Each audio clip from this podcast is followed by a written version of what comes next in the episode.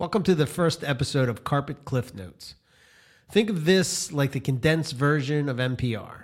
You know, sometimes we go two, sometimes three hours on that show uh, because we like the conversation to go deep and really hit on some details. But with this series, we're going to be we are going to bring the highlights of carpet pythons to you in a more condensed version. Uh, we'll cover things like the complex itself, you know, a species breakdown. Um, hopefully, we can try to educate people in the complex that sometimes it can be confusing. Uh, we'll go species by species, subspecies, all through it, natural history, all that kind of stuff. Um, history in the hobby. Uh, just you know, different bloodlines, individual animals, breeders, all that kind of stuff. Um, and uh, obviously the morphs. Uh, we'll hit on the good and the bad. Um, we'll give you some tips for keeping, um, and of course we'll we'll hit on little tips for breeding. Um, just little snippets of info that uh, we've learned over the years, um, and uh, try to uh, share that with you guys. Um, and we're going to highlight the breeders of uh, carpet pythons uh, all around the world. The goal is to highlight, you know, this amazing group of snakes and share with you, the listeners, why we love them so much. So look forward to that. And obviously, another thing that's near and dear to my heart is localities. Now that I've traveled to Australia two times and hope to keep going back and back. Uh, the goal is to just uh, you know try to find as many of these different locality of carpets uh, in the wild and see how does that uh, you know equate to what we're doing in the hobby. Um, you know, bring back some of the some of that info, that data of what's going on in in the environment to find out are we keeping them correctly? Are is is everything that we were providing, uh, you know, carpet pythons exactly what they need to to not only survive in captivity but to thrive in captivity?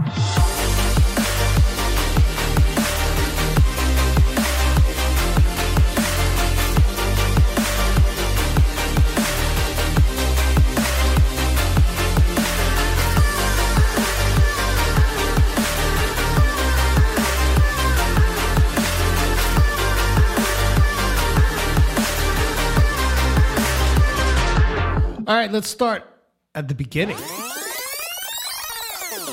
All right. So, what is the carpet python complex made up of? So, real quick, let's talk about the taxonomy part of it. Taxonomy can be fluid, and what was true, you know, 10 years ago may have changed today. Uh, we see that a lot. Um, it seems that the more and more advances that are made in the field, the closer that we get to understanding the relationship between different taxa. So, what is true today, right now, 2020, may be totally different five years from now. C- currently, there is work being done with carpet pythons to try to really understand what is going on with them. There, there, there's been debate for years and years and years subspecies, species, you know, uh, races, um, localities. Um, but basically, what we see today, as of right now, January of 2020, the carpet p- complex um, has six subspecies and two full species. The Papuan carpet, which is the only carpet python that is known that is outside of Australia, that is Morelia spilota harrisoni you have the diamond python, which is Morelia spilota spilota. The coastal carpet python, which is Morelia spilota mcdowelli. The jungle carpet, which is Morelia spilota cheynei. The inland carpet python, which is Morelia spilota metcalfei. And the Darwin carpet python, which is Morelia spilota variegata. The two full species are first the southwestern carpet python, which is Morelia imbricata, which is on the west coast of Australia. And then you have Morelia bredli, or the centralian python. Most people in the hobby just refer to them as bredli. So that's the basic overview as of right now of what the carpet python complex entails. In this episode, we're going to talk about right from the gate some of the misconceptions about carpet pythons and just put those to bed so we can move on to better things. Um, I would say that the first thing that I hear most about carpet pythons that they're aggressive. I think they get this rap because as babies they tend to be nippy. Um, but if you've been bit by a baby carpet python, you know uh, that there's really nothing to it. Um, I've worked with many different species of pythons and have been bitten by more royal pythons than I have carpet pythons. But this doesn't mean that, you know, carpets are better than royal pythons. But if you decide to keep pythons as pets, chances are that at some point you're going to get bit. Um, an adult carpet python is a medium sized python, so their bite is not all that bad. But, you know, from an adult uh, depending on which subspecies you're working with and the size, um, you know, some of them can pack a punch. Um, but I would say that I have a collection of over 200 plus carpet pythons and have worked with, you know, 30, 32 different species of pythons throughout my life. And I can say that for the most part, 99% of the time that the adults just relax when they're older. Once they're big enough that they know that you're not a threat, they seem to calm down. Um, and, and, and they do this pretty quickly. And if you work with them, you know, I, I think that you will see that, uh, that they can be really, really chill snakes. Now, that, you know, the thing that people often forget is that, like people, snakes can be individuals. And I have a few that are just not happy to be picked up, um, to be messed with, and they just want to be left alone.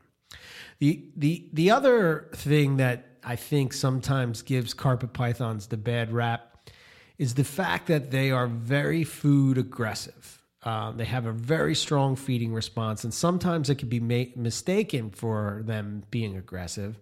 Uh, but one trick that uh, I have done to avoid being bitten in a feeding response uh, is to use a snake hook. Um, I simply open the tub or cage and tap them with the hook, and they snap right out of that feeding response, and then I reach in and grab them.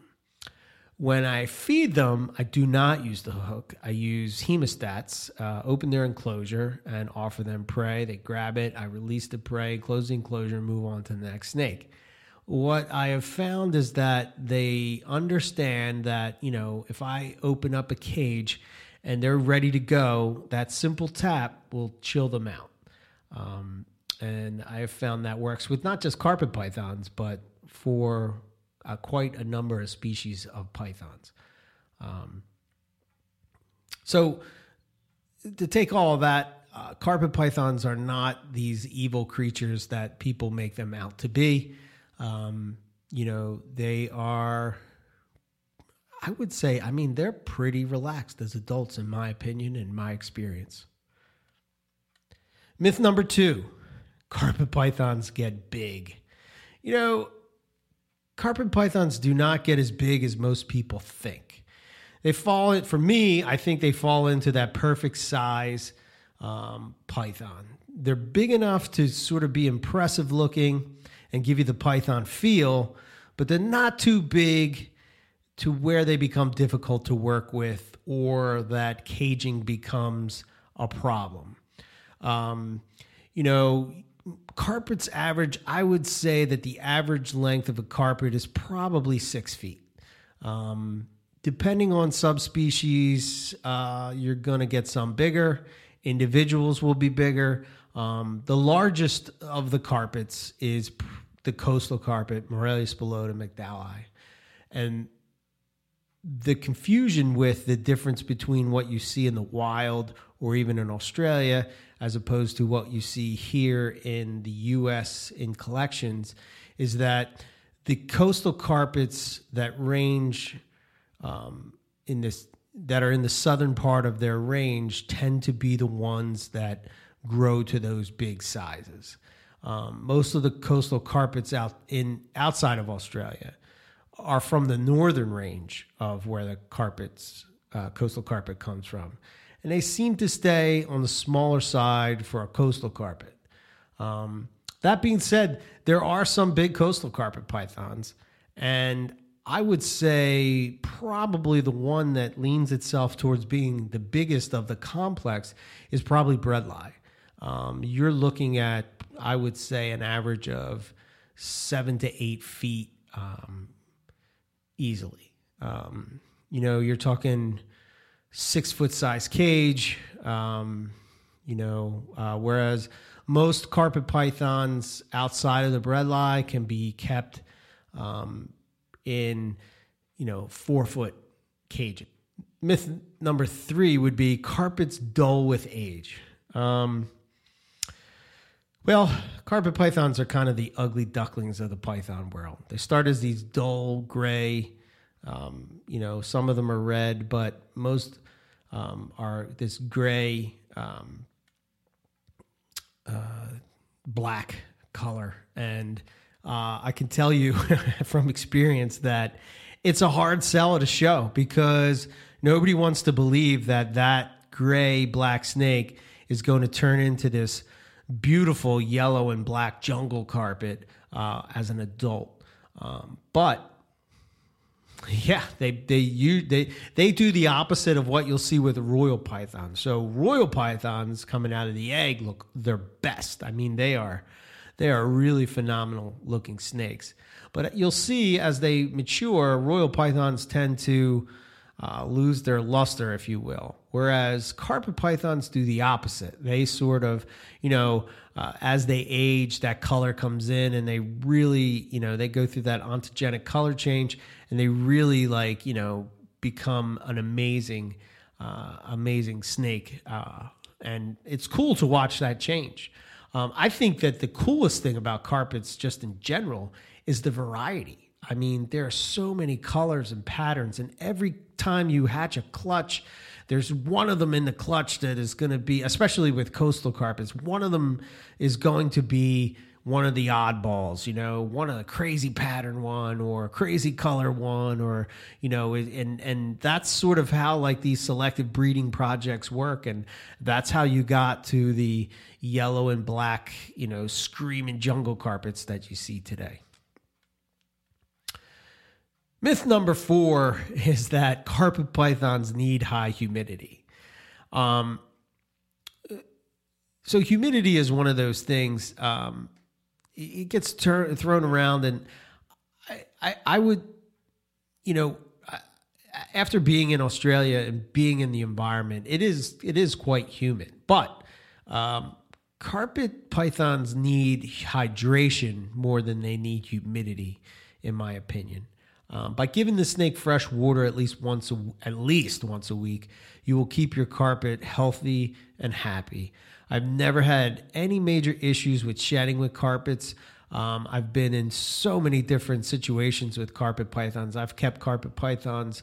I've had a carpet python in my, you know, as a pet or uh, one in, I think I started in 2002 uh, with my first, and I, it wasn't until 2008 that I started to sort of look at things as trying to be a breeder um, and breed carpet pythons. But that time in between, I was moving around. You know, I was a young guy, and I moved from you know apartment to apartment, situation to situation, and and that whole time taking those that pair of what I thought was a pair, and we'll get into that later. But taking those carpets from place to place. Never had an issue with with uh, shedding at all.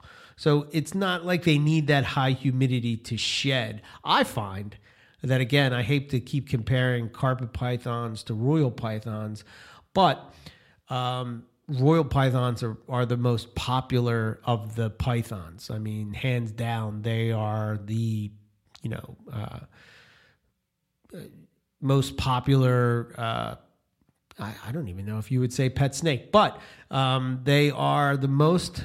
Um, everybody has seen. I mean, you go to shows; they're all over the place. I've had more trouble with having royal pythons shed out um, if the humidity is off than I've had with carpet pythons. That being said, when I was over in uh, Australia, um, you're looking at like when I saw Julatten jungles, the you know the humidity was in you know like maybe seventy so percent.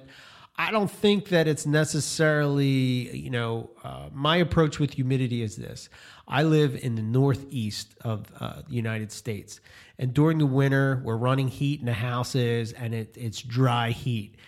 And what I do to offset that is I just run a humidifier in my room, and I have no issues um, with that at all. So, um, the one thing I will say again, I go back to that hydration, just keeping them hydrated and, and constantly giving them fresh water. I, I've seen this with most Morelia carpets, scrub. Well, scrub's not Morelia anymore, but carpets, green trees, um, that they will always drink from a fresh water bowl.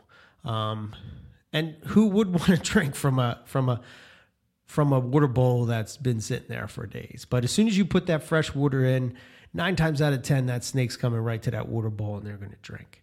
So they don't need any special requirements as far as humidity goes. The other, the last one that I'm going to hit on is going to be uh, that they are difficult to switch uh, prey items from mice to rats, or you know um, that they're picky. Um, you know, some can be tricky as babies, but once you get them started, my carpets never refuse a meal. Never. I have diamond pythons that will eat. Uh, uh, if I offered them, um, you know, a rat, that they would eat it at 60 degrees without without even thinking about it.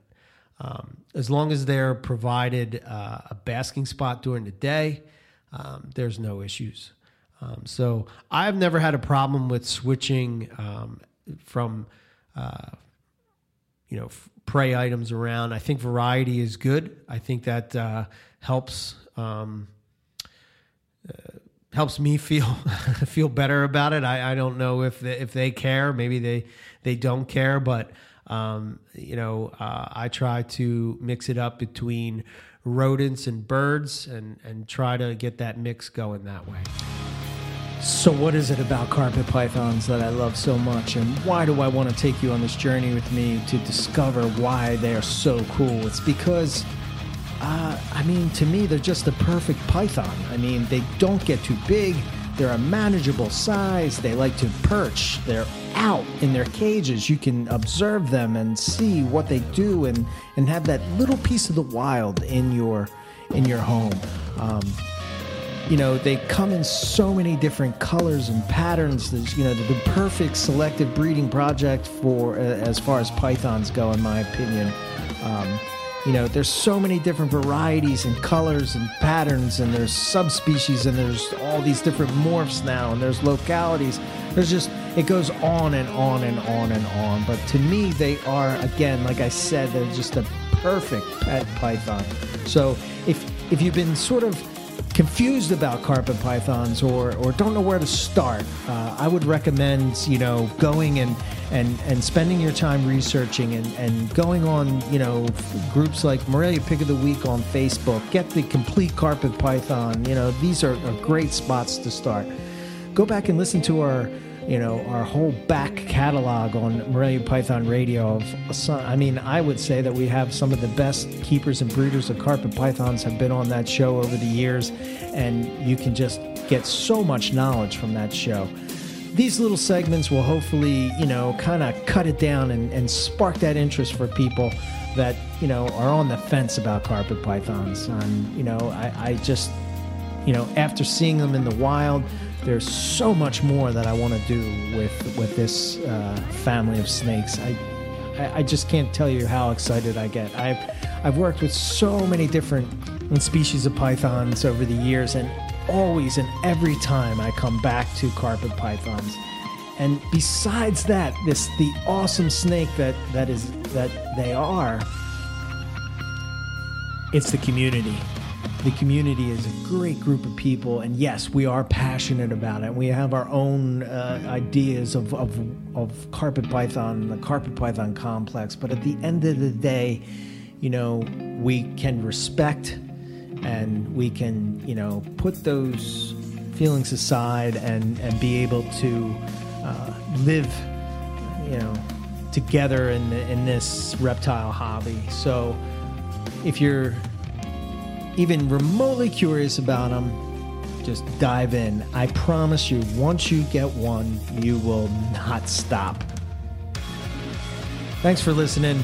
I hope that this has taught you uh, a, a little bit about the carpet python complex, and I look forward to doing another episode in the near future to try to educate people about carpet pythons and the carpet python complex.